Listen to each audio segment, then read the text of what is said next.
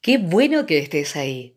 Mi nombre es Elizabeth Astorino y desde Villa La Angostura, Patagonia, Argentina, quiero saludar a la gente linda de Radio Superación de SMC Noticias México.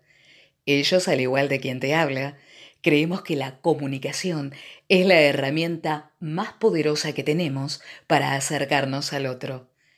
Y que la radio es el puente que une las dos orillas, acorta las distancias, trasciende ideas, crea opinión y es fuente inagotable de información.